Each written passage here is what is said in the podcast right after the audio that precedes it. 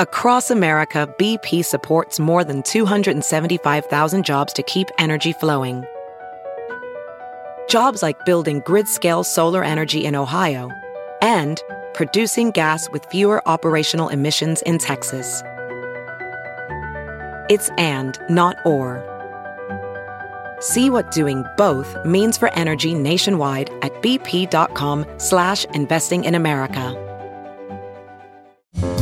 It's Merriam-Webster's Word of the Day for May 15th.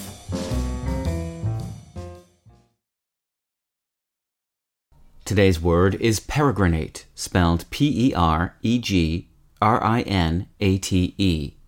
Peregrinate is a verb that means to travel, especially on foot, to walk. It can also mean to walk or travel over, to traverse. Here's the word used in a sentence from the Smithsonian Magazine by Paul Theroux. All my traveling life, 40 years of peregrinating Africa, Asia, South America, and Oceania, I have thought constantly of home. We begin our narrative of the linguistic travels of the word peregrinate with the Latin word peregrinatus, the past participle of peregrinari, which means to travel in foreign lands. The verb is derived from the Latin word for foreigner, peregrinus, which was earlier used as an adjective meaning foreign.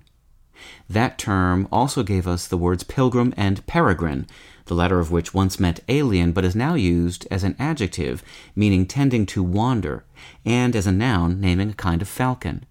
The peregrine falcon is so named because it was traditionally captured during its first flight or pilgrimage from the nest. With your word of the day, I'm Peter Sokolowski.